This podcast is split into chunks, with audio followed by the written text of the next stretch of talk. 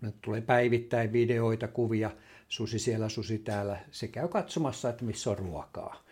Eli, eli tätä pelotevaikutusta meidän pitää pystyä sille antaa, että ihminen ja koira ei ole mikä automaatio, että ihmisen luolta löytyy ruokaa ja että koira on syötävää.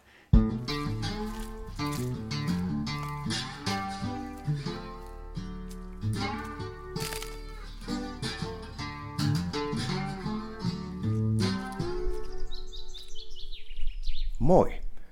Mi on Matti Tieaho ja tämä on taas kerran Saappaat jalassa podcast.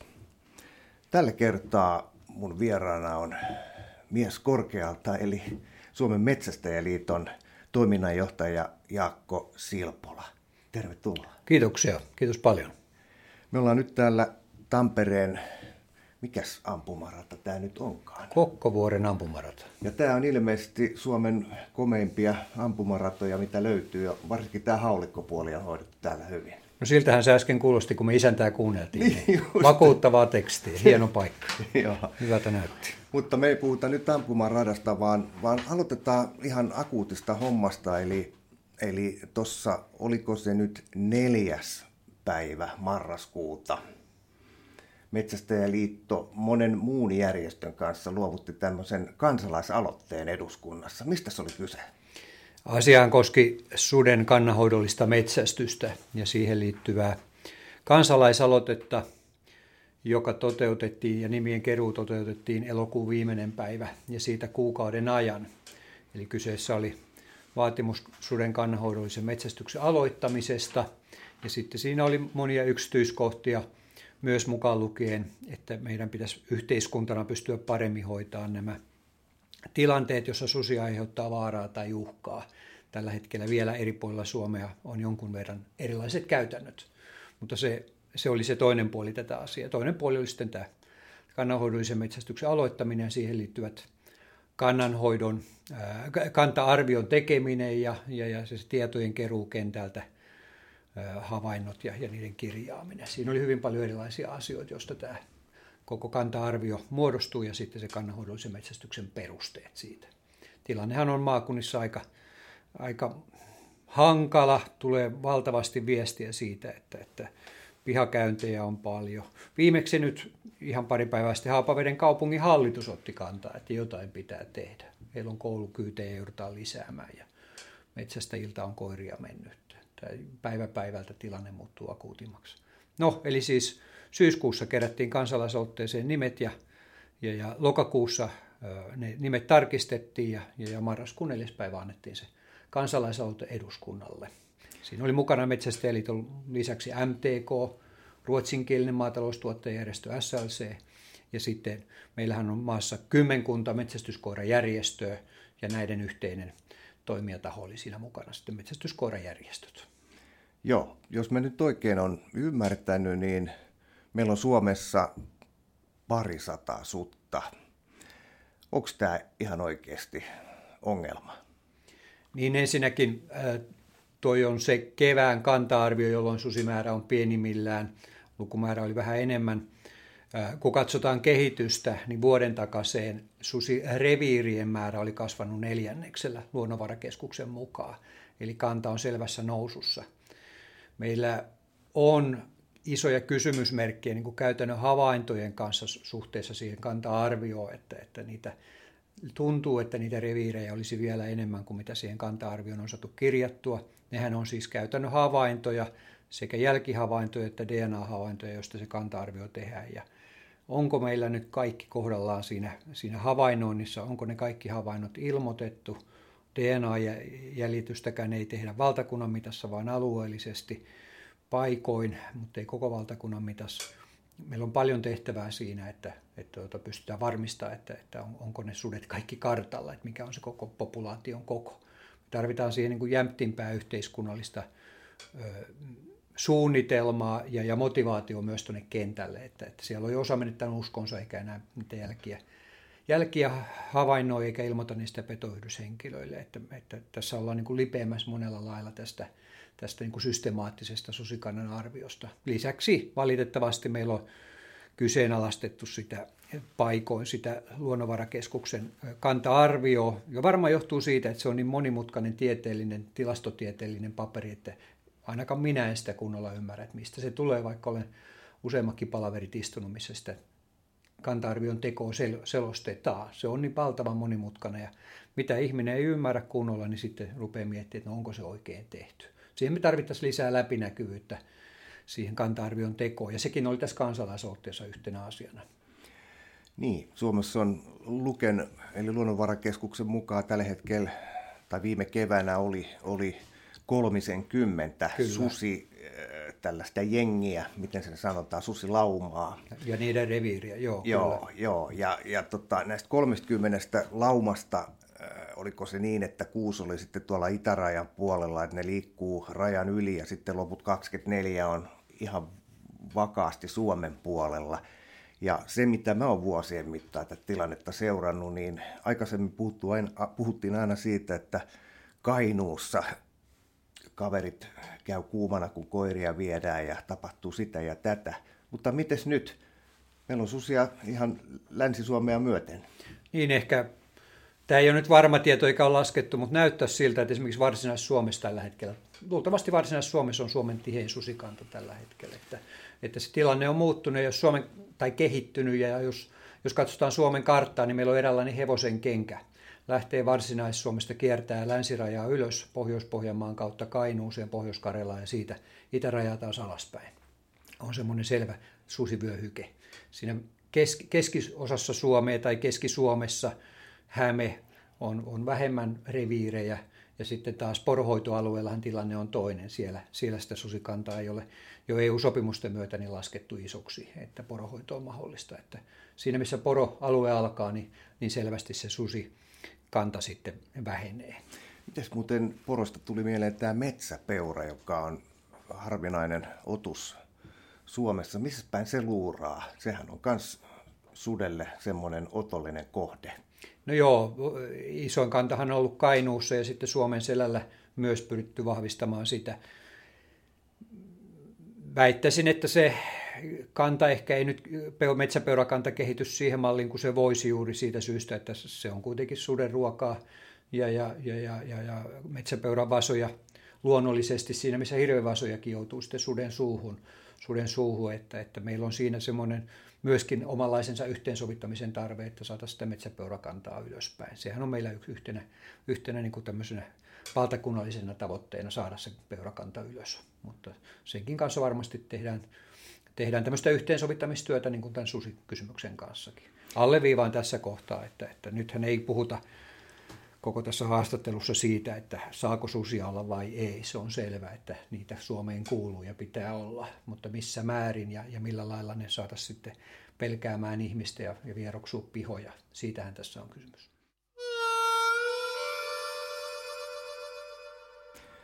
Niin, meillä on Suomessa Saimaan Norppa, niitä on luokkaa 400-500, kantaa saatu elvytettyä, parempaa suuntaan ollaan menossa, mutta sitten samaan aikaan puhutaan parista sadasta sudesta ja koko kansakunta on jakautunut kahtia vähän niin kuin Yhdysvalloissa viime aikoina, että susia pitää olla, mutta onko se niin, että niitä on nyt väärässä paikassa? Niin no, ensinnäkin tuosta kansakunnan jakautumisesta on ihan varma. ehkä se oli vähän, ehkä se oli vähän, vähän niin kuin karrikoitu esitys, mutta kyllähän se tilanne on vaan niin, että, että ei ihmisten huolta näillä haja-asutusalueilla ja osin taajamissakin, missä, missä sudet jolkuttelee, niin ei sitä huolta voi väheksyä. Jos se huoli on, niin se on ja se lähtee muun muassa tilastollisesti siitä, että meillä – Tuonne Tassu-havaintojärjestelmään on tänä vuonna kirjattu 2800 suden pihakäyntiä. Ja muistaakseni se on 100 metriä asuinrakennuksesta on tämä, tämä kriteeri, että onhan se niin kuin aika iso luku. Maatilat on kärsinyt paljon kotieläinvahinkoja, valtavia, valtavia niin kuin määriä, vissiin toista sataa pahimmoillaan yhdessä lammaskatraassa on, on lampaita syöty ja niitä on useammassa paikassa pihatoista haettu, haettu, sudet hakeneet vasikoita – metsästyskoiria joutuu, joutuu niin kuin nyt lähes päivittäin suden suuhun, vaikkakin koirametsästystä vähennetään juuri sen takia, että ne susilaumat siellä paikoin on. Ja, ja, ja, ja pyritään koirametsästystä välttämään alueelle, jos on susia, niin kuitenkin tapahtuu koko ajan näitä koirien menetyksiä, eli, eli tilanne on niin kuin sillä lailla yksilitteisen huolestuttava, että, että ei, en, enkä mä nyt sanoisi, että tässä kuitenkaan kansakunta on jakautunut. Mutta tämä kansalaisaloitekin keräsi viidessä vuoro, runsaassa viidessä vuorokaudessa, niin, niin se vaadittava 50 000 ääntä, se on historian muistaakseni viidenneksi nopein kertymä, miten tämä 50 000 ääntä on tullut, tai, tai kannatus, kannatusta on tullut sinne kansalaisotteen taakse, että se kertoo niin kuin tästä, tästä niin kuin tilanteen vaikeudesta. Minusta Mi- meillä on täydet eväät hoitaa tämä, mutta, mutta me nyt tarvitaan vain systemaattisempaa toimintaa ja yhteiskunnallista näkemystä, että tämä pystytään hoitaa. Palataan nyt sitten siihen kysymykseen norppien määrästä, niin, niin, niin äh, norppa on ainoastaan Suomessa ja Saimaalla, mutta sudet on, on niin kuin globaalisti ja meillä on pitkä itäraja ja Venäjän puolelta tulee jatkuvasti, jatkuvasti uutta verta. Äh, sutta metsästetään Venäjän Karjalassa äh, jo, jopa palkkioin ja, ja kanta pysyy kuitenkin vahvana. Ruotsalaiset teki semmoisen linjauksen nyt, että, että Ruotsin kokoisessa maassa niin he on, he on, he on tehnyt muistaakseni kahdeksan tie, tieteellisen ää, asiantuntijan niin kuin linjauksen, että 300 sutta on se suotuisan suojelun taso Ruotsissa. Ja sen ylimenevä osa susista voidaan metsästyksellä, kannanhoidollisella metsästyksellä poistaa, ja he rupeavat nyt siihen jahtiin tänä talvena, ja, ja siellä alueellisesti kirjoitetaan lupia. Tarkoittaako tämä nyt sitä, että Ruotsissa on enemmän susia kuin meillä täällä? No se riippuu nyt siitä, että onko nämä meidän kanta-arviot niin kuin ottanut huomioon ja onko ne kaikki sudet löydetty. Ruotsissahan toimitaan niin, että siellä on niin DNA-näytteen keruulla tämä kanta-arvio tehty hyvin laajaa DNA-näytekeruuta koko valtakunnassa ja, ja tavallaan niin kuin lähes yksilötasolla tunnistetaan ne, ne sudet.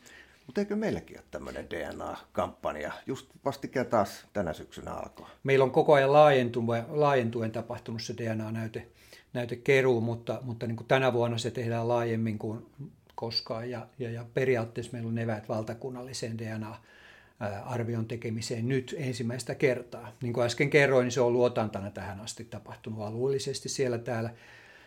Ja, ja, ja se on tapahtunut vapaaehtoisten näytteenkeräjien työnä ja Luken oman palkkahenkilökunnan keruutyönä, mutta sen systemaattisuutta voitaisiin varmaan vielä parantaa. Ja, ja nyt kun Lukella on varat siihen, siihen kaikkien niin kuin näytteiden analysointiin valtakunnallisesti, ovat kouluttaneet nyt lisää vapaaehtoisia. Osallistumisaktiivisuus olisi mielestäni voinut olla parempi ja, ja myöskin nyt kentällä tarvittaisiin selvää näkemystä siitä, että, että kun niitä DNA-näytteitä kerätään, niin siitä on joku hyöty. Ja jos tämä kanta-arvio osoittaa, että susien määrä on tietty ja meillä on valtakunnallis, valtakunnallisesti määritelty se taso, että minkä yli sitten susimäärää ei kasvateta ihan niin kuin Ruotsin mallin mukaan, niin se varmasti motivoisi myös näiden DNA-näytteiden keruuseen. Me mennään vielä vähän lyhyillä valoilla täällä, että ei olla ihan niin kuin, ainakaan kentällä mä luulen, että ei ole maakunnissa näkemystä, että mitä tässä nyt oikein tavoitellaan vielä. Miten tämä näytteen keruu, voinko mä ruveta keräämään? Sehän tapahtuu niin, että, että pitää löytää se suden uloste ja toimittaa se sitten jotenkin eteenpäin. Kyllä, tämä on ihan vapaaehtoisten tekemää toimintaa. Lukella on netissä siitä koulutuspaketti, videojuttu, kuuntelet sen ja, ja opettelet ne, ne tuota, aika yksinkertaiset näytteenkeruun aakkoset ja, ja, ja, ja, ja, ja se näyte suojatun käsin, kumihanskat ja niin edespäin, ettei oma DNA siihen tartu, otetaan talteen. Kylmänä pakastettuna toimitetaan sitten paikalliselle yhteyshenkilölle, jotka nimet löytyy sitten netistä tai riistakeskuksesta ja, ja, ja, ja, ja tämä yhteyshenkilö kerää niitä alueelta yleensä reviirikohtaisesti niin, niin, niin, niin semmoiseksi kokoma lähetykseksi ja, ja ne lähetetään sitten Lukelle. Muistaakseni Turkuun ne menee sitten analysoitavaksi. Kuulostaa vaaralliselta, että menee A mettään ja sitten alkaa etsiä suden jätöksiä. Ei, ei se sitä ole. Ei.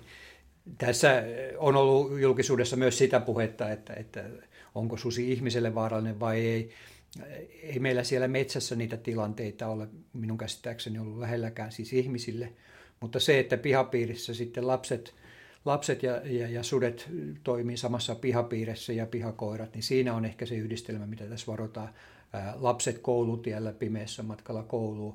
Sen takia niitä koulukyytejäkin on nyt sitten järjestetty ja vuosien ajan ja, ja, ja siitähän sitten käydään pitäjissä keskustelua, että pitääkö niitä olla lisää ja onko kunnalla tai kaupungilla niihin varaa.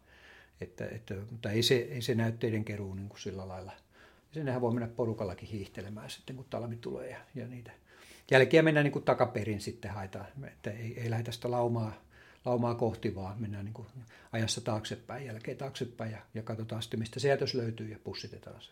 Eli näihin keräystalkoisiin voi osallistua kuka tahansa ja, ja kampanja on käynnissä, muistaakseni se loppuu helmikuun lopussa. Näin se muistaakseni on, ja nyt se on alkanut tämän kuun alussa. Eli, eli, eli se on helpompaa sitten, kun lumi tulee maahan ja, ja, ja löydetään niitä jälkiä helpommin. Ja se on, se on turvallista hommaa, tai vaikea kuvitella, että siitä nyt olisi sitten jotain uhkaa itselle, jos suden jätöksiä menee mettään etsimään, mutta, mutta niin kuin sanoit, niin sudet hakee e- eläimiä pihapiiristä ja niitä liikkuu nyt siellä ja täällä. Ja tämä hevosenkenkämalli, jonka mukaan ne on Suomeen levittäytynyt, niin, niin se, se päättyy sinne Varsinais-Suomeen. Varsinais-Suomessahan oli sata vuotta sitten, reilu sata vuotta sitten paljon suden surmia, siis sudet, sudet otti hengen useammaltakin lapselta, eli, eli näin on kuitenkin joskus käynyt. Mites nykymaailmassa, jos ajatellaan, meille ei ole käynyt mitään, luojan kiitos, mutta onko Ruotsissa tai Venäjällä, jossa maksetaan siis kaatopalkkioita tai jossain muualla Euroopassa, onko susi oikeasti vielä nykyaikanakin aiheuttanut ihmiselle uhkaa? Kyllä se uhka on paljon vähäisempi, vähäisempi kaikkialla maailmassa tällä hetkellä. Toki sudelle on ensinnäkin ruokaa muualla tarjolla. Ajat oli vallan toisenlaiset silloin sata vuotta sitten. Ja, ja, ja, ja siitä on nyt niin paljon keskustelua, että mikä se susi oli ja, ja oliko se puhdas susi vai ei ja, ja oliko niitä enemmän, oliko se lauma vai yksittäinen susi. En ota kantaa, kun en silloin elänyt, enkä niitä tutkimuksia ole lukenut, mutta, mutta tuota, sitä vaaraa minusta ei, ei pidä väheksyä, mutta ei myöskään ylikorostaa. Mutta tähän sun kysymykseen, että miten niin kuin maailmalla niitä vahinkoja on tapahtunut, niin esimerkiksi suhteessa karhuun kuitenkin vähemmän. Ja, ja, ja, ja, ja karhusta puheen ollen juuri Meillä on esimerkiksi Romaniassa on, on valtavastikin ihmisvahinkoja, sekä niin kuin loukkaantumisia että kuolemia, kun karhukanta on kasvanut valtavasti. Otin tämän vain esimerkiksi, että, että, että asiat on erilaisia ja meillä kotimaassakin karhun kanssa on sattunut törmäyksiä lenkkeilijä tai metsästäjä ja niin edespäin. Että, että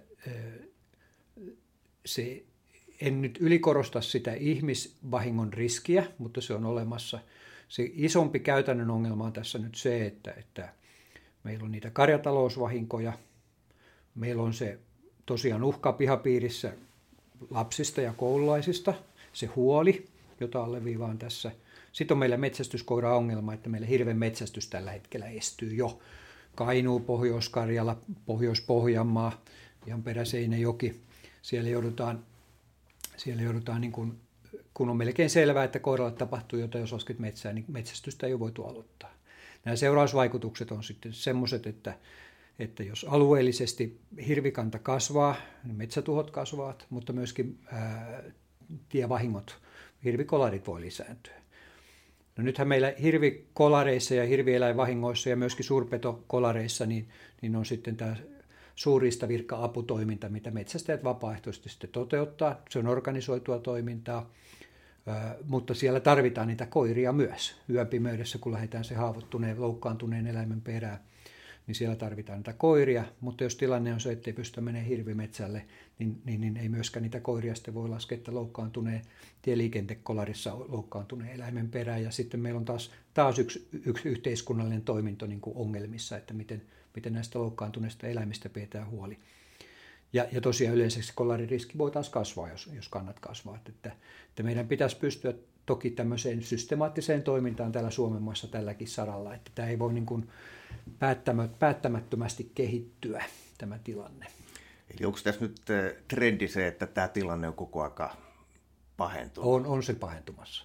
Se kyllä korreloi siihen, että, että niin kuin tilastollisestikin tai, tai tutkimuksellisesti, niin kuin mä sanoin, se luke, Luken kanta, susikanta-arvio, niin, niin laumojen määrä on kasvanut, mutta kyllä mä itse henkilökohtaisesti luulen, että, että meillä olisi vielä parantamisen varaa siinä myöskin siinä yksittäisten susilaumojen löytämisessä ja, ja luultavasti se kanta-arvio tulee näyttää enemmän sitten, sitten eläimiä, jos tänä talvena, tänä talvena niin kuin täysin voimin nyt pystyttäisiin tämä DNA keruu järjestää ja, ja samalla ylläpitää sitä tassuhavainnointijärjestelmää, niin, niin, niin ne, ne luvut luultavasti muuttumat. Tässä on ollut aika paljon semmoista väsymystä, että sitä toimintaa ja, ja jäljitystä ja, ja DNA-keruuta ei ole täydysmitassa ollut.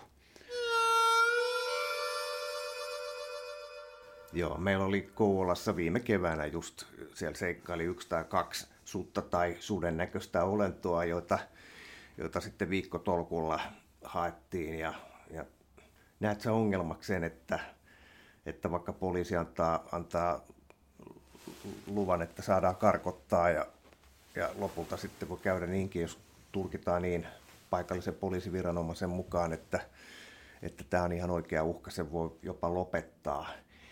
No mitä meillä kävi? Me etittiin sitä sieltä täältä, kun ei ollut vielä lunta viime talvena tai keväänä, niin, niin tulos oli puhdas nolla, mitään ei tapahtunut, susi tai sudet kuitenkin hävisi. Mm.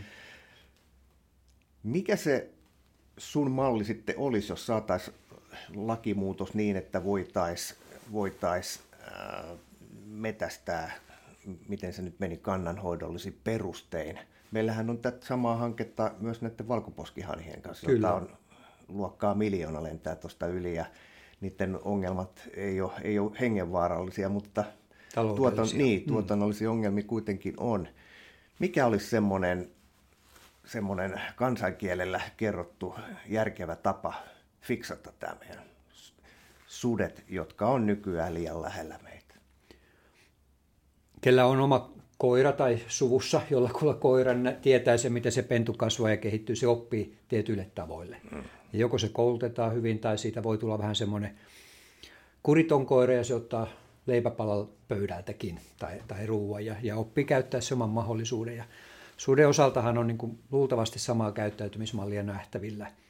Tulee päivittäin videoita, kuvia, susi siellä, susi täällä. Se käy katsomassa, että missä on ruokaa. Eli, eli tätä pelotevaikutusta meidän pitää pystyä sille antaa, että ihminen ja koira ei ole mikä automaatio, että ihmisen luolta löytyy ruokaa ja että koira on syötävää. Eli, eli se kannanhoidollisen metsästyksen yksi tehtävä tulisi olla, että se se antaa sulle sitä pelotevaikutusta, että, että se lauma oppii ja, ja siellä uudet, uudet syntyneet lauman jäsenet niin oppii siihen, että eipäs mennä ihmisen luo. Se on niin kuin se yksi juttu ja metsästyksessä pitää olla semmoisia tavoitteita. Tämä nyt näkyy siinä, no mä vähän peretän vielä tähän, mm-hmm. poistun tästä tavoiteasiasta hetkeksi aika taaksepäin. Meillähän siis on suden kannanhoidon, kannanhoidon suunnitelma olemassa, se on ministeriö vetoisesti tehty viime kesänä ja kannanhoidollinen metsästys on siellä lueteltu yhtenä keinona. Eli ei sinänsä ole mennä niin kuin yhteiskunnallista keskustelua, että metsästetäänkö vai ei. Kyse on, että koska metsästetään ja, mm. ja millä perusteella. No se paperi tehtiin viime vuonna, päivitettiin kannanhoitosuunnitelma. Nyt meillä on istunut keväästä asti maa- ja metsätalousministeriön työryhmä, joka miettii, miettii näitä kannanhoidon metsästyksen perusteita. Tähän viitataan tuossa kansalaisaloitteessa, että sen työryhmän pitäisi nyt työnsä tehdä mahdollisimman hyvin. Me on pikkusen oltu tyytymättömiä siihen, tai pikkusen on vähän aliviiva, me, me on oltu tyytymättömiä se, se ryhmän niin kuin etenemiseen. Nyt on yli puoli vuotta jo työtä tehty ja, ja työn pitäisi päättyä tässä, tässä vuoden lopussa ja pitäisi listata juuri nämä metsästyksen tavoitteet ja perusteet.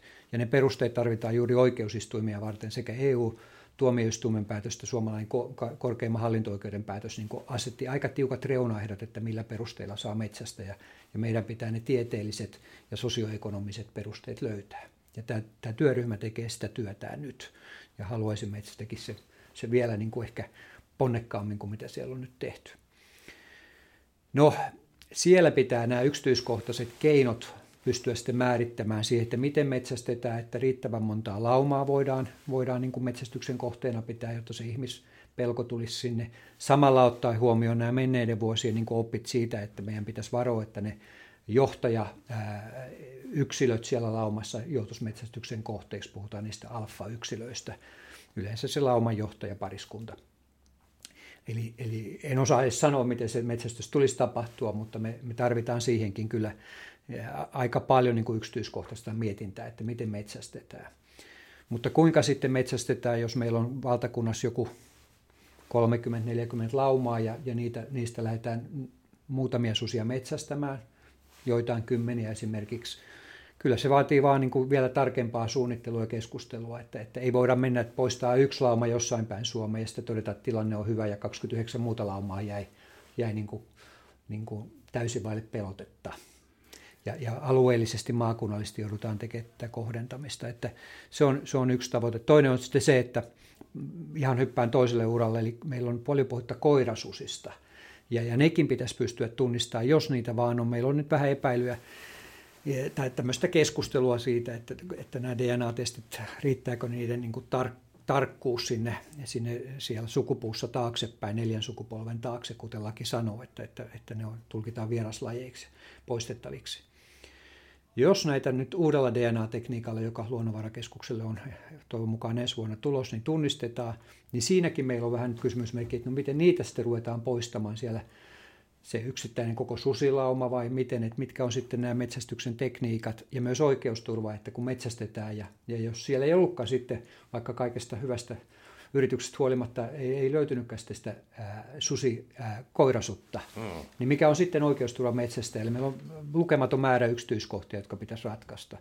Mä luulen, että me tullaan seuraa Ruotsin esimerkkiä nyt jollakin lailla siinä. Siellä alueellisesti, muistaakseni läänihallitukset myöntää poistamislupia – ja, ja, ja, ja, ja miten se metsästys siellä sitten tapahtuu. Myöskin EU-näkökulmasta meidän tulisi varmaan edetä samalla lailla Ruotsissa ja Suomessa, että se EU, EU sen päin olisi niin yhtenäinen ja samat argumentit käytössä. Eli, Paljon avoimia kysymyksiä. Joo, onko, siis onko tilanne Ruotsissa se, että siellä nyt aloitetaan? Tänä talven aloitetaan.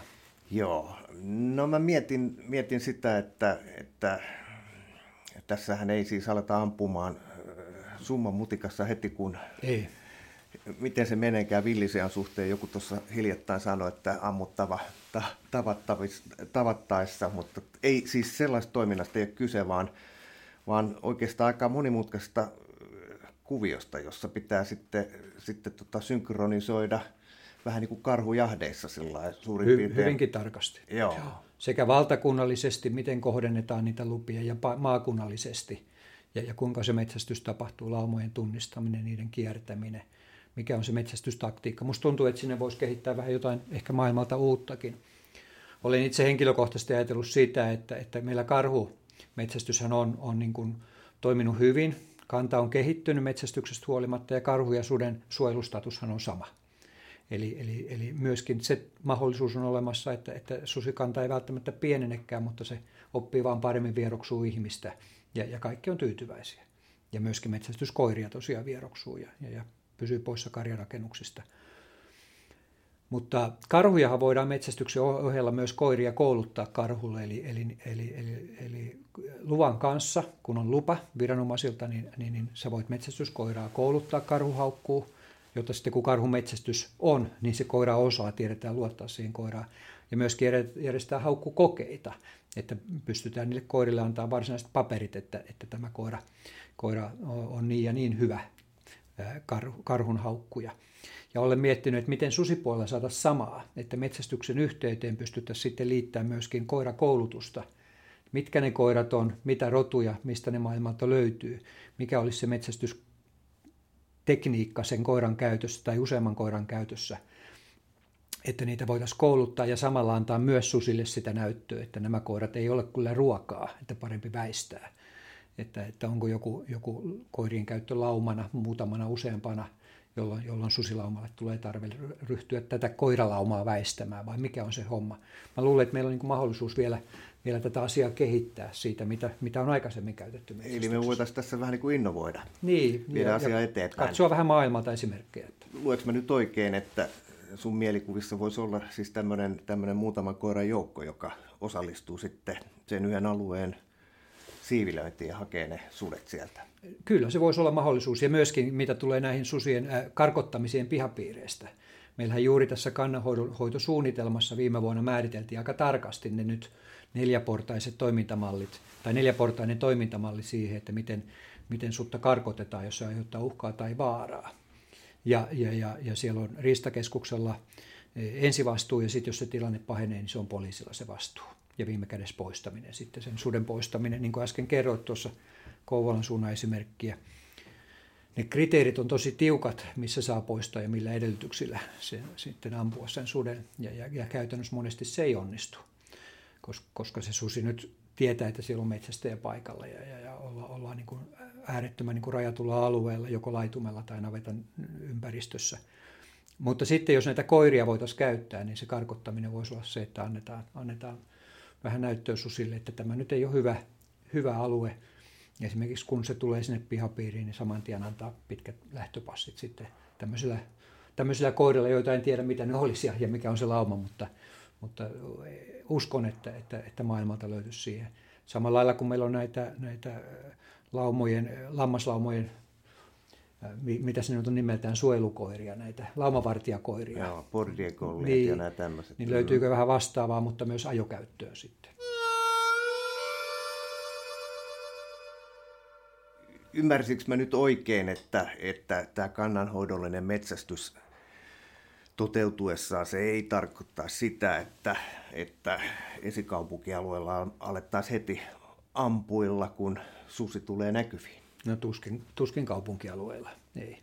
Se on, se on aika, jo ne mitä nyt on tässä vuosien saatossa käytetty, niin, niin, niin siellä, siellä se lauma hajotetaan li, lippusiimalla. Ensin on, on, on se lauma niin kuin rajattu ja, ja, ja, ja, ja siellä miesajona sitten, sitten sitä laumaa, laumaa niin kuin ruvetaan saamaan liikkeelle. Eli ei, ei se siinä kaupunkialueella tapahdu. Mikäs mikä ajaa suden äh, lähemmäs ihmistä nykyaikana? Mistä se johtuu?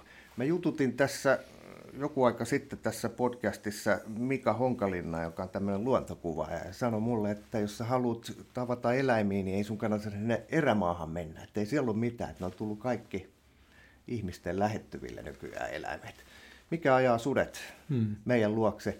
Voitaisiko me jotenkin osoittaa niille joku reviiri sieltä erämaista. Onko meillä sellaisia tarpeeksi? No erämaa tai yleensäkin metsäiset seudut pois pihapiireistä, se on kai tässä se kysymys. Ruoka se on. Ei, ei, ei ihminen aiheuta sudelle uhkaa. Ja, ja silloin tullaan katsoa. Sudet käyttää teitä, varsinkin talviaikaan, lumihankien aikaan ovat aina käyttäneet, vaihtavat paikkaa.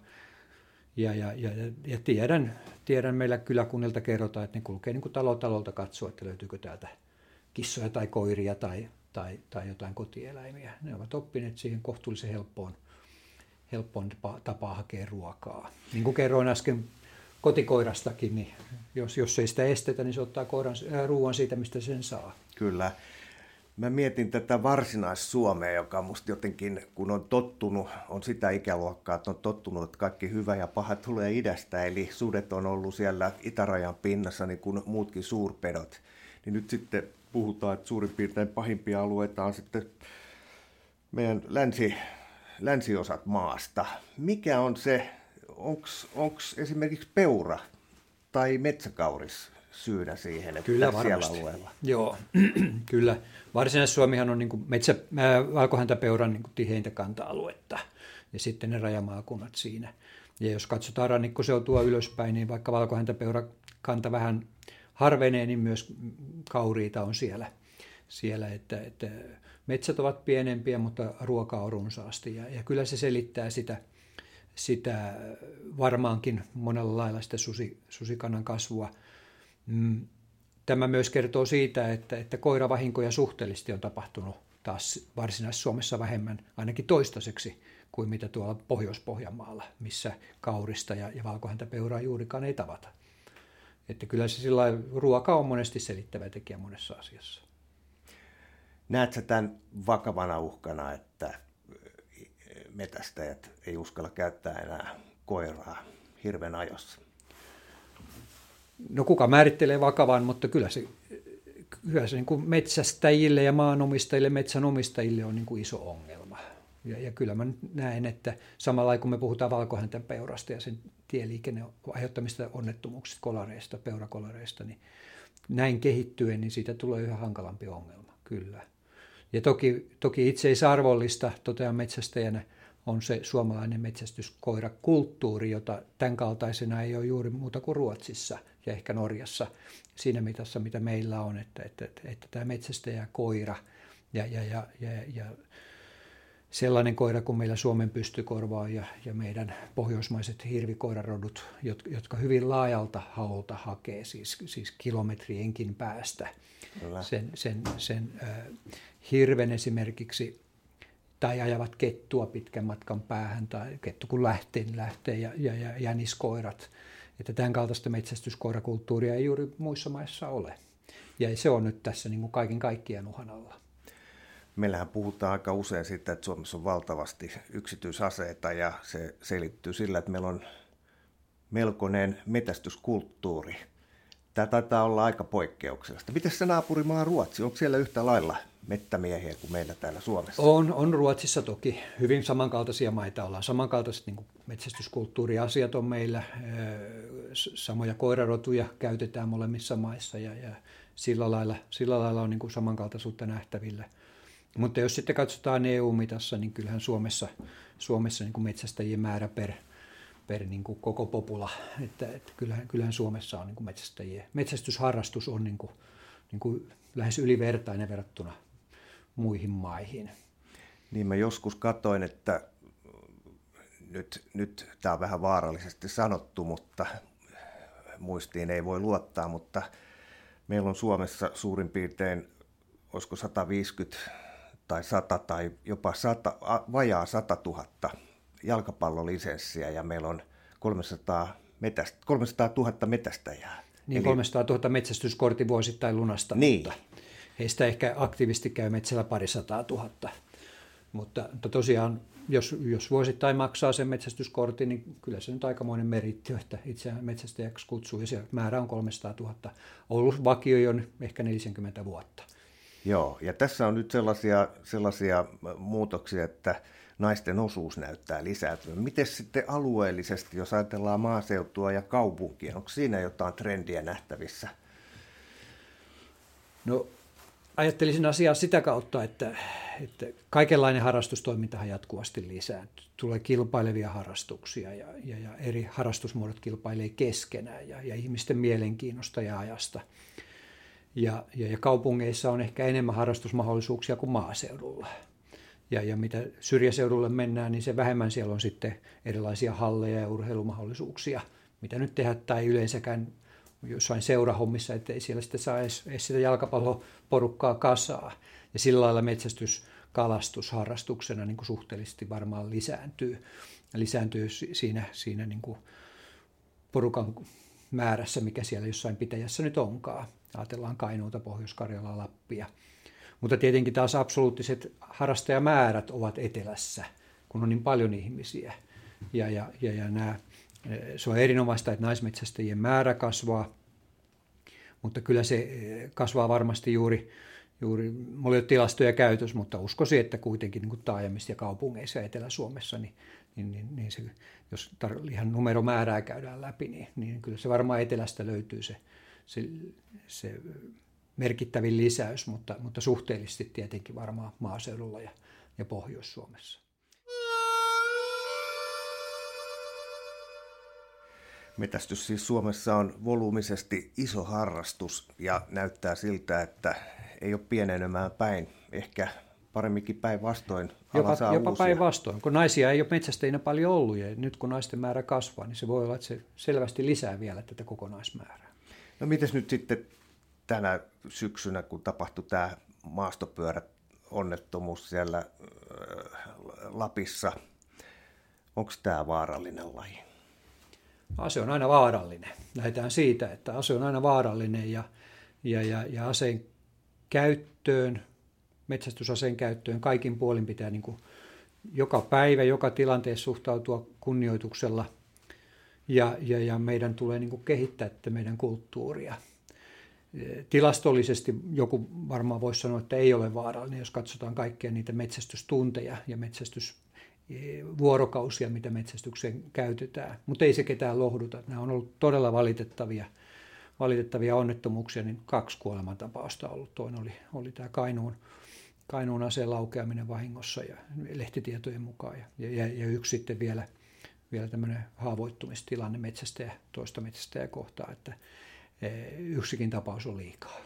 Joo, ja jos, jos niitä tilastoja on oikein lukenut, niin yleensä se metästysonnettomuus, niin se, se kelle sattuu, niin on mukana siinä metästyksessä. Kyllä. Et harvemmin näin, että joku täysin ulkopuolinen.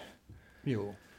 Me ei tiedetä, mitä siinä tapahtuu ja annetaan poliisien nyt suorittaa tutkintoja viranomais, viranomais äh, äh, tiedotus siitä ajallaan sitten, sitten tulee ja, ja, ja, ja, ja, ja johtopäätösten aika sen tapauksen osalta on sitten, mutta, mutta minusta niin ihan tämmöinen perusselkeä toimintamalli, että, että arvioidaan ja käydään läpi systemaattisesti riistasektorilla näitä metsästys mahdollisia riskejä, mitä metsästysaseen käyttöön tulee, se itse aseen käsittely ja, ja vahingonlaukauksen estäminen ja, ja toinen puoli sitten tämä metsästystilanne, että, että, että se aseen käyttö on harkittua, tunnistetaan se kohde ja, ja, ja myös se tausta ennen riistalaukausta ja, ja ollaan niin kuin sataprosenttisen varma, että mitä metsästetään. Ehkä vielä kannustetaan enemmän siihen, että, että ei ole mikään pakko laukaista asetta. Se ei ole kunnia eikä maine kysymys, ja myöskin siihen minusta metsästäjät toinen toisia voi kannustaa, että, että muistutetaan toinen toisiamme siinä, että, että, että hei, hei, että ollaan varovaisia aseen kanssa. Ja jos huomataan joku, joku puutos, niin välittömästi mainitaan siitä, ja, ja, ja joka, joka, joka tämmöisen niin kuin, äh, huomion kohteeksi joutuu, niin ei pidä loukkaantua siitä, vaan todeta, että hemmeti hyvä kun sanoit, että, että tota, miten mulle nyt noin kävi, kun en tajunnut. Lukko oli kiinni tai jotain muuta, että joka ei, ei osoita niin kuin loppuvasti vietyä tarkkaavaisuutta ja harkintaa. Joo, kyllä mä täytyy myöntää, että meidänkin metästysseurassa tämän, tämän maastopyöräonnettomuuden jälkeen, niin asiasta on puhuttu paljon ja jos jotain hyvää tässä pitää nähdä, niin, niin kyllä jokainen on tässä nyt sitten metästäjät itse tarkistanut omia toimintatapojaan, ettei pääse käymään kyllä. mitään tällaista. Kyllä, se on ehdottomasti näin. näin ja, ja vielä kerran valita näiden tapahtumien keskiössä oleville ihmisille, että, että näin pääsi tapahtuu. Se on, se on niin kuin kauhean järkytys. Mutta olen saman havainnut, että, että se on paljon aiheuttanut keskustelua ja, ja arviointia siitä omasta toiminnasta niin seuroissa kuin yksilötasolla.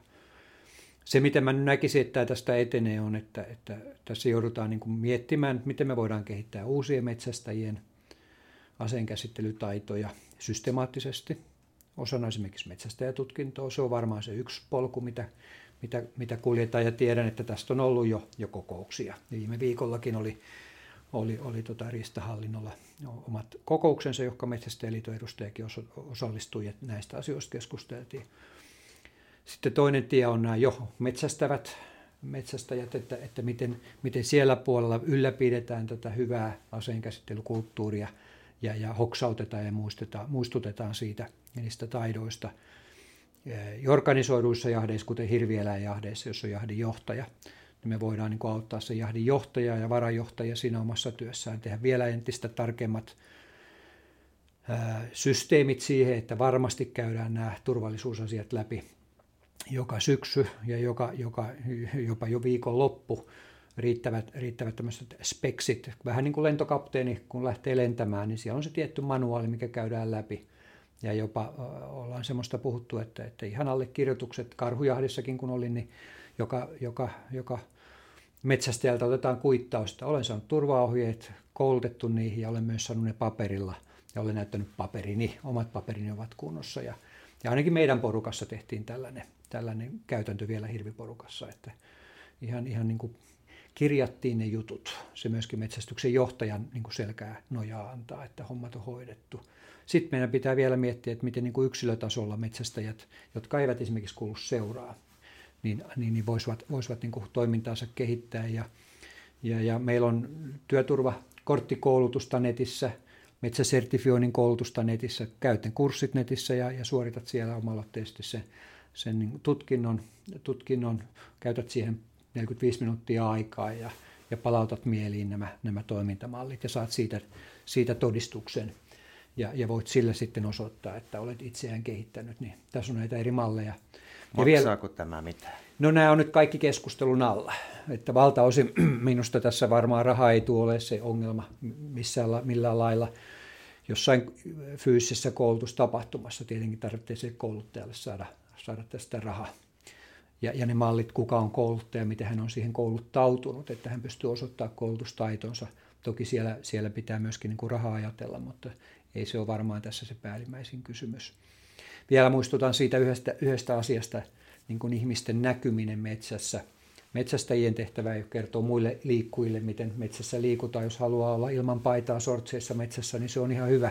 Tai pellon laidalla, kuten Junnu lauloi laulussaan, mutta, mutta tuota, metsästäjät itse voivat ainakin omalla pukeutumisella auttaa, että toinen metsästäjä havaitsee. Ja, ja siitäkin on nyt keskusteltu jo, että, että vaikka meillä olisi kuinka maastopuvut päällä niissä jahdeissa, missä laki ei edellytä värikästä pukeutumista, niin kuin hirvieläjahdissa, niin kyllä me varmaan nyt voitaisiin vähän tarkistaa niitä linjoja, että meillä on joku tietty värimerkki, joka, joka kanssa metsästäjälle jänispassissa tai lintujahdissa Lapin erämaissakin osoittaa, että täällä, täällä niin punaisen nauhan kantoja tulee voimme varmaan sitäkin puolta kehittää ja yhdessä suunnitella. Mutta samalla lailla tietenkin muut luonnossa liikkujat, jos haluavat varmistaa sitä omaa näkyvyyttä, vaikka siihen, että jos jalka menee poikki ja pitää etsintäpartion tulla hakemaan, niin se värillinen vaate aina auttaa. Että olemme olleet yhteydessä jo eri ulkoilujärjestöihin ja on käyty keskinäistä keskustelua siitä, että, että näitä suosituksia hyvästä värikkäästä pukeutumisesta itse kukin järjestö jäsenille voisi antaa.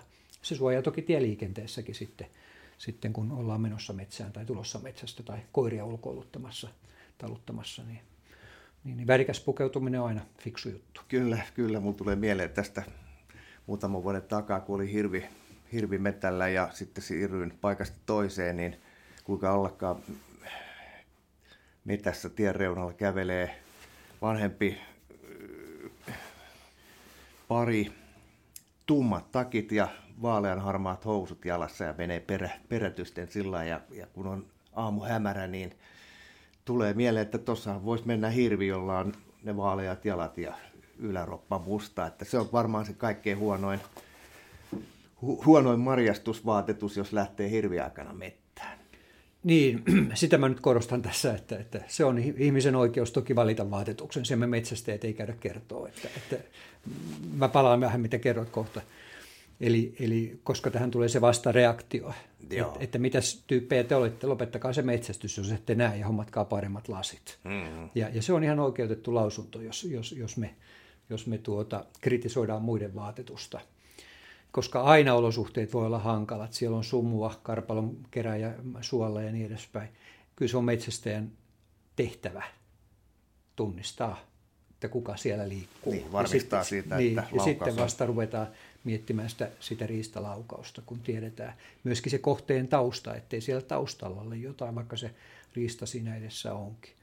Kyllä. Mutta tosiaan niin, niin, niin sitten jos, jos ihmiset itse, niin kuin me nyt nähdään yhä värikkäämpää pukeutumista, työmaille on tullut, tullut niin kuin värivaatteet, ihan vakiojuttu tietyömailla me nähdään, päiväkoti, lapset menevät liikenteessä liivit päällään ja, ja, ja koirille pannaan ulkoiluttaessa kun lähdetään koiria kävelyttämään, niin on värikkäät liivit, niin, niin, niin toki ihmiset itsekin voivat, voivat, voivat niin kuin siinä, sillä itseään auttaa. Mutta korostan, että ei pelkästään metsästyksen takia, vaan esimerkiksi tieliikenteessä, että, että autoilijat huomaa paremmin ja muuta, että se on ehkä fiksua niin, mutta korostan, että ei me metsästäjät kyllä ketään vaadita mihinkään pukeutumiseen. Nyt, nyt täytyy sulta kysyä, kun olet kovempi jätkä. tämmöinen, tämmöinen juttu, kun, kun menen hirvi, hirvipassiin, niin vaatetus on ihan selvä, tietää miten pukeutuu, mutta sitten kun mä menen Lappiin, niin kyllä mä mietin, että, että kun niitä pomppulintuja sieltä hakee, että, että miten siinä nyt sitten kannattaa pukeutua, että pääsisi lähelle niitä lintuja. Mutta oletko sitä mieltä, että mä voisin ihan hyvin laittaa sen punaisen tai oranssin lakipäähän? Mun mielestä se olisi fiksua. Mä en tiedä, en ole, en ole niitä lintuja tutkinut, en ole tutkija niin taustaltani ja, ja mitkä on metsästäjien kokemukset tästä värikkäästä pukeutumisesta, mutta en mä nyt ole ihan varma, että onko se siitä, siitä vaikka kolmesenttisestä hikinauhasta kiinni, että sulla olisi joku oranssi hikinauha. Voiko se olla siitä kiinni? Kun samaan aikaan metsästäjät koiriaan pukee värikkäisiin liiveihin kuitenkin, jotka siellä etumaastossa ne koirat kulkee. Uskaltaisitko antaa ihan tämmöisen Metsästäjäliiton toiminnanjohtajana tällaisen, tällaisen vinkin meille kerran vuodessa viikko Lapissa miehille, että pankaa se oranssi lakki päähän ainakin? No itse asiassa mä voisin kertoa sen, että Metsästäjäliiton hallitus antaa vahvan suosituksen siitä. Me on tässä, tämä just viime viikolla käsitelty. Ja, ja, ja, ja se suositus on, että käytetään, käytetään vähintäänkin semmoista värinauhaa päähineessä tai, tai käsien ympärillä, mutta niin, että se näkyy. näkyy että, että jokainen arvioikoon sitten, että onko se järkeä vai ei. Mutta, mutta kyllä me on kuultu, kuultu juuri siitä, että yllättäen siellä Kairassakin vaan toinen metsästysporukka voi tulla vastaan. Ja, ja, ja, ja sillä, lailla, sillä lailla tämä värikäs pukeutuminen on niin kuin perusteltua. Ja me on keskusteltu siitä, että esimerkiksi jos ollaan kyyhkyjahdissa ja ollaan sen naamioverkon takana – tai sorsa, sorsajahdis, kaislikos, niin ettei, vaikka on se naamioverkko ja niin edespäin, ja, ja kasvotkin suojataan, että ettei se valkoinen kasvo loista, niin siitä huolimatta käyttäisi sitä värimerkkiä sen passipaikan merkitsemiseen esimerkiksi nauhalla tai, tai jollain väripallolla, että, että niin kuin näkyy ympäristö, että tuolla on nyt joku ihmistoimintojuttu meneillään, kun, kun tuota mitään muuta ei näy, mutta näkyy oranssi pallo. Niin, kysyjähti on just sellaista, että siellä kyllä hyvin, hyvin maastoudutaan. Kyllä. Tavallinen ihminen varsinkaan, niin jos mä menen, menen, menen luontoa kyyhkypassiin, niin se voi kävellä 10 metrin päästä ohi huomaamatta mitään. Mutta samaan aikaan metsästäjät koiransa kuitenkin väriliinoin, väri, väri, väri, väri tuota, Tämä on hyvä muistutus. Va, valjailla merkkaa, että, Joo, että kun niitä kyyhkyjä tätä. hakee, niin ehkä se kyyhky ihan niin tarkkaa ole, että, että se sitä väristä. Mä luulen, että se ihmisen liike on se enemmänkin, mikä, mikä herättää yleensäkin niin kuin riistan pelkoreaktiot, kun se näkee liikkeen. Pitäisikö tässä nyt olla huolissaan siitä, että, että haulikkohan on ase, joka, joka on suurin piirtein tappava 100 metriä saakka. Haulit lentää luokkaa kolme, ehkä 500 metriä, riippuu vähän pyssystä ja panoksesta –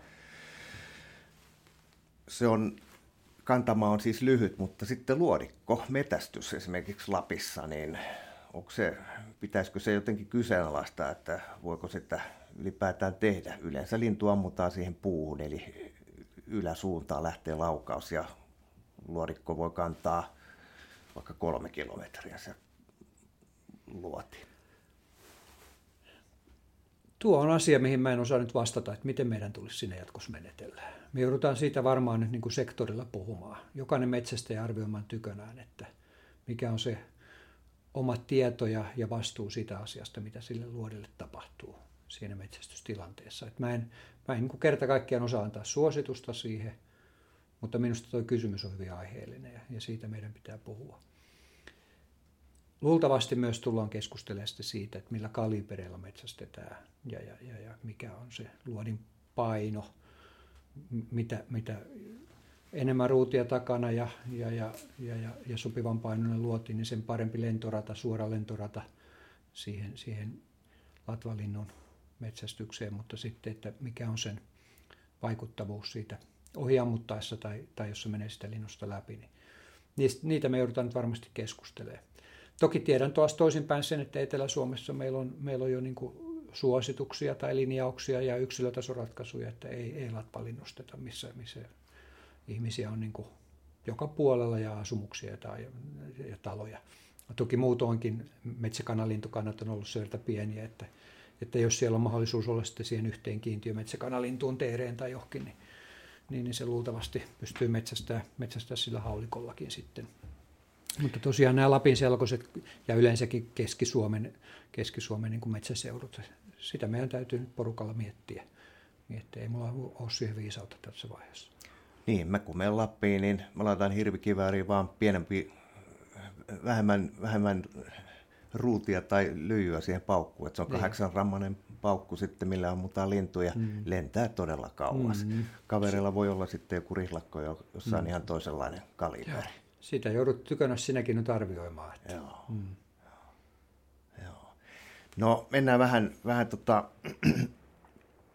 mukavempiin, mukavemmille alueille, eli, eli sä oot ollut nyt maaliskuusta saakka Metsästäjäliiton toiminnanjohtaja ja, ja voisiko näin sivusta sanoa, että, että alku on ollut aika vauhdikas. Tapahtumia ja toiminta on riittänyt.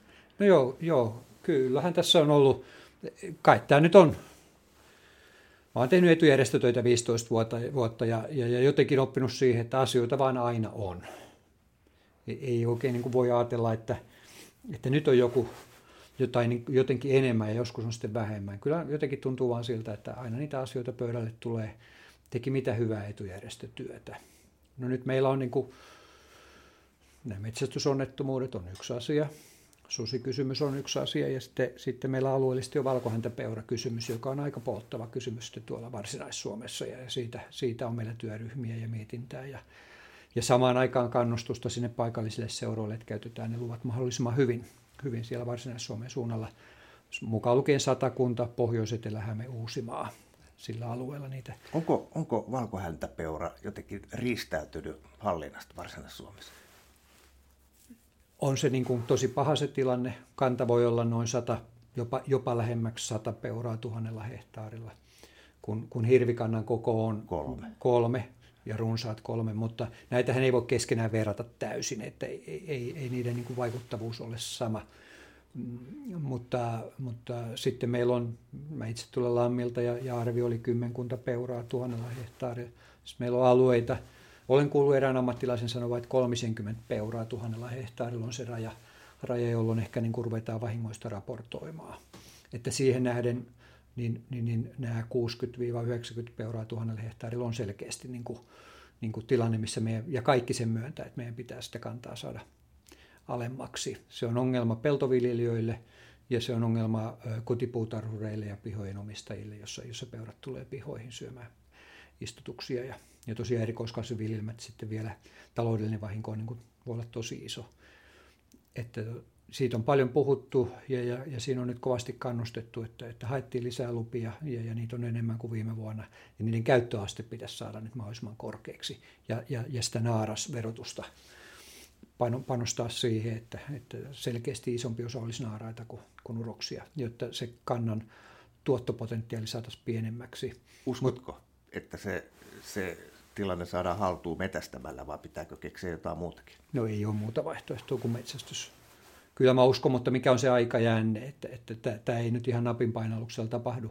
Miten tähän tultiin, niin minusta tämä nyt ei ole erityisesti kenenkään vika ja vähän kaikkien syy, koska, koska me on erehdytty, mä väittäisin, että me on vähän niin kuin erehdytty tai aliarvioitu se peurakannan niin kuin kasvupotentiaali ihan jos tutkimusmielessä ajatellaan, meillä ei ole kunnollista koneistoa ollenkaan siihen kannan arviointiin sillä lailla kuin hirvipuolella on.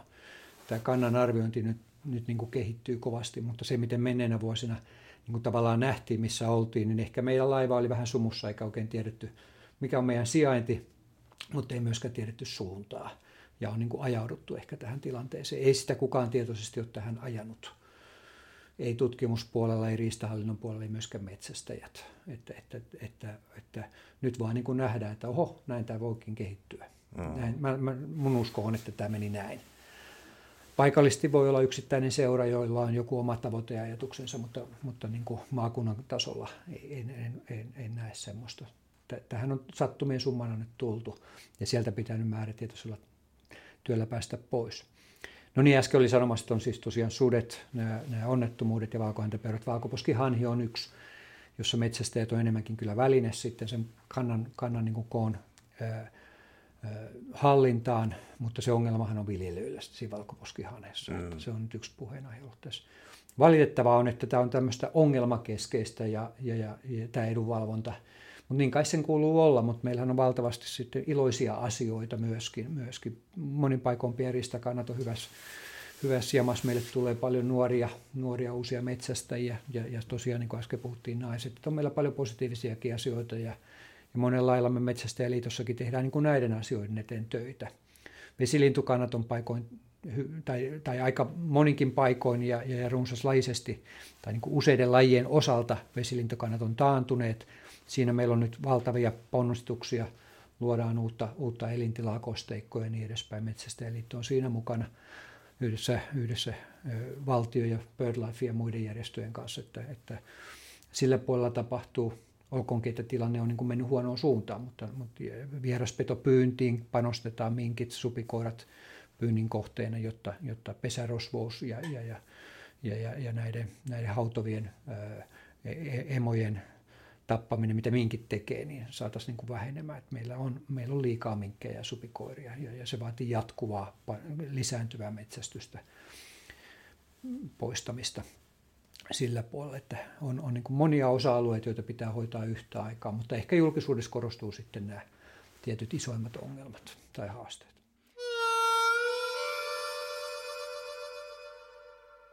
Meillä on Suomessa tämä virallinen, valtiollinen puoli tässä metsä, metsä, metästyshommassa on tämä Riistakeskus.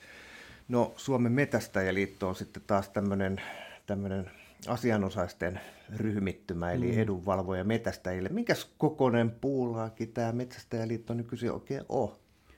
Noin puolet metsästäjistä kuuluu Metsästäjäliittoon. Se perustoimintatapa on se, että, että, että meihin kuuluu seurat, metsästysseurat, rekisteröityneet metsästysseurat, niitä on 2800 meillä jäsenenä. Ne kuuluu itse asiassa meidän maakunnallisiin piireihin ja piirit muodostaa sitten Metsästäjäliiton. Ja näihin piireihin voi myöskin kuulua henkilöjäsenet, eli siellä otetaan sitten, jos on, on metsästäjä, jolla ei ole omaa seuraa, ei kuulu mikään seuraa, niin myös henkilöjäsenet, yksittäiset metsästäjät voivat kuulua metsästäjäliittoon. Mutta tämä on siis täysin vapaaehtoinen, olemme etujärjestö, emme tee viranomaistehtäviä, mutta olemme läheisessä yhteistyössä viranomaisten kanssa juuri, koska näiden suksien pitää olla samaan suuntaan meillä jalassa niin hallinnon puolella kuin metsästäjien puolella, jotta, jotta asiat hyvin kehittyisi. Mutta tarvittaessa käytämme sitten sitä metsästäjien ääntä topakastikin ja, ja, ja, ja, ja tuomme esiin kehittämiskohteita, ongelmia. Susia-asia on nyt niistä se valitettavin, missä, missä, missä on niin kuin jouduttu menemään ihan tämän kansalaisaloitteen taakse. Ja, ja, ja toisaalta pyrimme tekemään myös sitten semmoisia ratkaisuja tarvittaessa, että, että, jotka kohdistuu meihin itseemme ja vaatii meiltä itseltämme lisää. Viittaan nyt tähän pukeutumiskysymykseen ja, ja, ja, ja, uskon, että me vielä tässä kouluttautumispuolella näihin metsästysturvallisuusasioihin nyt on otettava lusikkanattiin käteen ja, ja hoidettava asiat entistä paremmin, jotta yhteiskunnan ja kansalaisten luottamus meihin metsästäjiin säilyy hyvänä. 80 prosenttia suomalaisista suhtautuu metsästykseen positiivisesti tai neutraalisti. Ja sitä meidän tulee vaalia, että meillä on oikeutus metsästää. Ja lähdetään siitä tietenkin, että, että metsästys perustuu maanomistajan tahtoon. Ja, ja maanomistajalla on oikeus päättää, kuka maillaan metsästää. Ja meidän täytyy se, se oikeutus lunastaa päivittäin. Mm. Seurathan on sitä varten erityisesti, että, että kokoavat yhteen, yhteen niin kuin metsästettävän alueen niin hirvieläinjahteihin kuin pieristametsästykseen. Ja, ja se oikeutus siihen maan vuokraan, metsästysoikeuden vuokraan tulee tulee siitä, että meidät hyväksytään. Ja sitä meidän tulee metsästäjinä vaalia. 2800 jäsenjärjestöä tai seuraa, monta ihmistä se tarkoittaa? Siinä on käytännössä yksilöinä 145 000 metsästäjää, yksittäistä metsästäjää. Monet metsästäjät kuuluu moniin seuroihin, kuten minäkin kolmeen. Ja, ja sitä kautta näissä seuroissa yhteensä sitten taas kun lasketaan on jäseniä 165 000, eli siellä on parikymmentä tuhatta metsästäjää, jotka kuuluu useampaan seuraan sitten. Eli 150, sehän on puolet siitä 300 000, niin kuin sanoin. Kyllä. Mites, mites susta itsestäsi tuli metästäjä? Oletko metästänyt ihan pienestä pitäen? No joo, kyllä. Se on se tyypillinen maalaispojan tarina, että, että ilmakiväärillä me ammutaan pilkkaan ensin ja, ja, ja, ja jousipyssyä kuljetellaan mukana – kansakoulujässä ja, ja 15-vuotiaana mä sain metsästyskortin. Mä ajoin mopolla Evolle suorittamaan metsästyskortin. Siihen aikaan se luettiin kirja, kirja ja, ja käytiin tentissä. Sain sen metsästyskortin. Olin toki jo kulkenut vuosia sitten isäni mukana jahdeissa, hirvijahdeissa ja niin edespäin. Ja, ja, ja sitten kun sain sen metsästyskortin ja, ja, ja aseluvat, niin, niin sen jälkeen vuonna 79, niin, niin sitten luva metsästyskortillisena metsästäjän aseen kanssa olen metsästänyt siitä asti. Alun perin siellä kotikylällä Lammilla, olen siis sieltä Lammilta Hämeestä syntyisin. Ja, mutta sitten työura ja, ja, ja maakunnanvaihdoksen myötä olin pitkään Keski-Suomessa perheen kanssa ja, ja siellä myös sitten jäsenenä parissakin seurassa. Että, että sitä kautta sitten, sitten kokemukset ja myöskin tämä tämmöinen maakunnallinen näkemys, miten eri puolilla toimitaan, ne on lisääntynyt. Ja toki nyt tässä työssä näkee, että valtakunnallisen kirjon meillä on hyvin erilaisia mielenkiintoisia toimintatapoja, eri eläinlajeja, mitä metsästetään, hylkee, pyynti tuolla merellä ja, ja, ja mm-hmm. karhujahdit itärajalla ja, ja, ja, ja, ja Pohjois-Suomen eräselkoset, yksilötason metsästys tai pienenä porukkana hirvijahdit ja sitten Etelä-Suomen organisoituneet hirvi, hirviporukat. erilaisia koirakulttuureita, erilaisia koiria käytetään eri puolilla Suomea. Nyt viimeksi Mulla oli ilo ja kunnia päästä seuraamaan viiriäiskoirien työtä ja valkohäntäpeuran metsästyksessä. Karkottava koira siis, joka, joka karkottaa hetken, hetken seuraa jonkun sata metriä palaa takaisin ja luo ja hyvin tehokkaasti sitten, sitten kampaavat siinä sen metsän. Ja, ja, ja, ja siinä itse asiassa kävi niin, että sekä, sekä karkot, karkottivat valkohäntäpeuroja, mutta myös sitten muutaman hirven, hirven eli, eli toimi hyvin tehokkaasti myös siinä, siinä niin kuin kaiken riistan metsästyksessä sillä lailla. Sä olit viime viikon loppuna viimeksi, viimeksi metällä, eli, eli toissa päivänä tätä podcastia, kun tehdään nyt marraskuun yhdeksäs päivä, niin seitsemäs päivä sä oot ollut viimeksi metällä.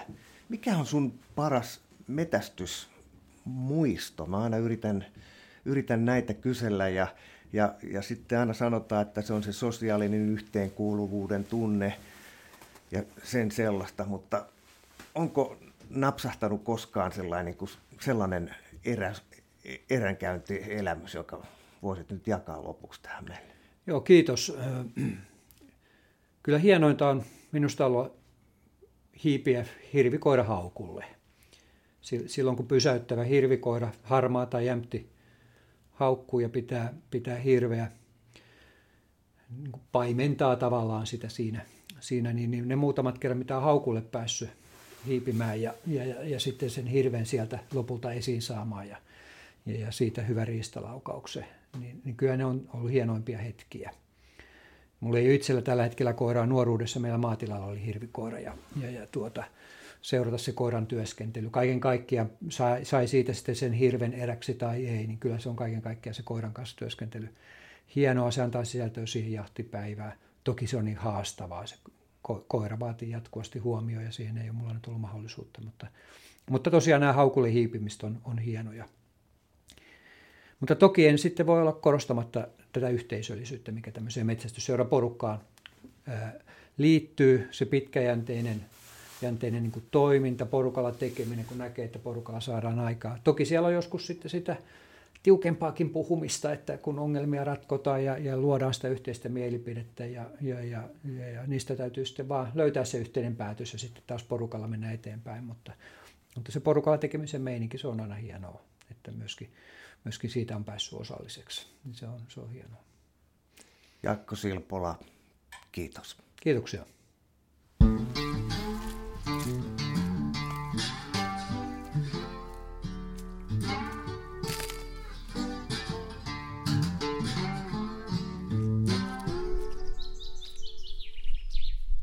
Tämä on Kouvolan Sanomien Saappaat jalassa podcast.